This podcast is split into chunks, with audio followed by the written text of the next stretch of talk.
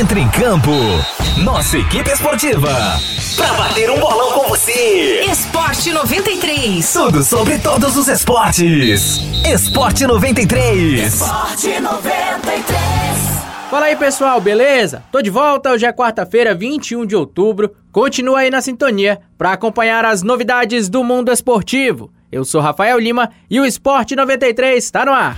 Esporte 93. Atenção, amantes da natação. Nos dias 23 e 24 de outubro, a FEDAR e a CBDA vão realizar o Festival Mirim Petis do Norte e o Meeting Internacional das Fronteiras Norte, que são os primeiros eventos da Confederação após a pausa no calendário devido à pandemia de Covid-19. As competições vão acontecer no Parque Aquático John Wesley Timóteo, na Vila Olímpica, e contarão com 80 atletas de três equipes roraimenses e uma amazonense. As disputas no festival serão nas categorias Mirim, que é entre 9 e 10 anos, e Petis, entre 11 e 12 anos. Já o MIT Internacional contará com a presença de atletas das categorias infantil, de 13 a 14 anos, juvenil, de 15 a 16, júnior, de 17 a 19 e a sênior, onde disputam a competição aqueles atletas com mais de 20 anos. Lembrando que as competições vão ser realizadas obedecendo os protocolos municipais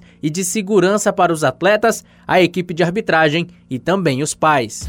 Esporte 93. Libertadores, Libertadores,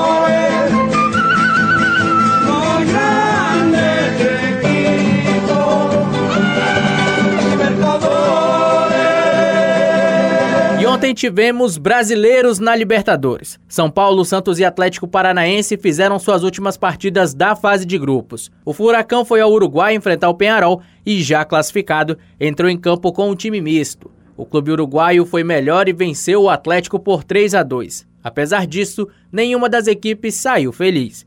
Mesmo com a vitória, o Penharol está fora da competição sul-americana.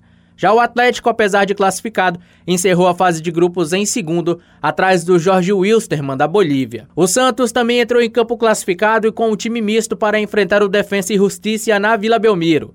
A equipe argentina até saiu na frente, mas no fim do segundo tempo, os garotos da base resolveram a parada. Lucas Braga empatou a partida aos 32 minutos, naquele que foi o seu primeiro gol como profissional, e ainda deu uma assistência para Marcos Leonardo virar para o Peixe aos 46 minutos. Para o técnico Cuca do Santos, conquistar a liderança do grupo, mesmo com todas as dificuldades de elenco, é um passo importante na competição. A gente tem jogadores importantes que estão desgastados, né? E rendem mais até do que estão rendendo mais. Eles têm se superado, a gente tem corrido riscos de lesão. Hoje perdemos o Pará, não sei o grau da lesão deles, mas são riscos que a gente tem que correr.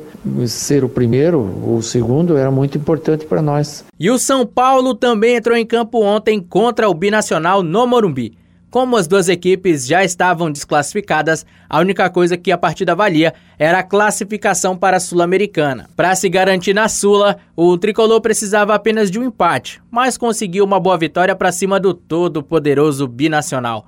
O técnico Fernando Diniz afirmou que a partir de agora o time precisa oscilar menos nas três últimas competições do ano: Campeonato Brasileiro, Copa do Brasil e Sul-Americana. A gente tem é que ter uma regularidade, que a gente está oscilando muito durante a temporada. A gente fez um jogo excelente contra o Palmeiras, quebramos um tabu importante. Aí contra o Fortaleza o rendimento oscilou um pouco e contra o Grêmio também não foi o mesmo do jogo contra o Palmeiras, de maneira especial. Então a gente precisa encontrar uma regularidade, ser um time mais linear quanto ao desempenho que a gente tem que ter nas partidas. O placar da partida ontem foi 5 a 1 com Vitor Bueno, Brenner, Arboleda e Pablo duas vezes marcando para a equipe paulista. Esporte 93. E hoje tem mais Libertadores. O Flamengo encerra sua participação na fase de grupos contra o Júnior Barranquilla. A equipe rubro-negra precisa de apenas um empate para confirmar a liderança no grupo.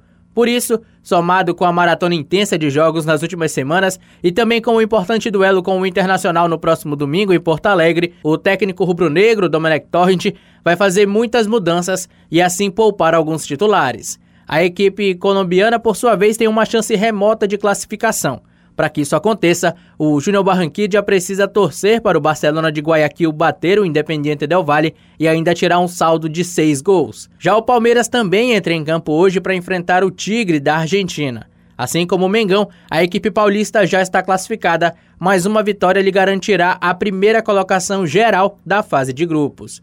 Além disso, um placar positivo ajuda a melhorar o clima da Barra Funda, que não anda nada bem. Esporte 93. E nem só de Libertadores vive o homem. Hoje também tem Série D do Campeonato Brasileiro, viu? Baré e São Raimundo entram em campo hoje para manter vivas as chances de classificação para a próxima fase.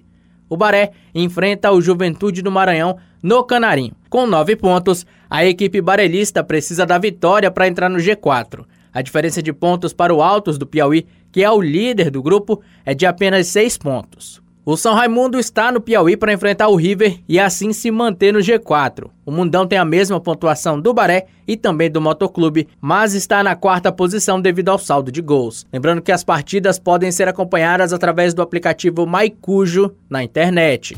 Esporte 93. Ouvinte, é isso. O programa de hoje fica por aqui, mas relaxa que amanhã a gente está de volta. Não esquece que o Esporte 93 já está disponível no Spotify e também no Deezer. É só pesquisar Rádio 93 FM RR. A produção desse conteúdo é da nossa central de jornalismo. Eu sou Rafael Lima para o Esporte 93.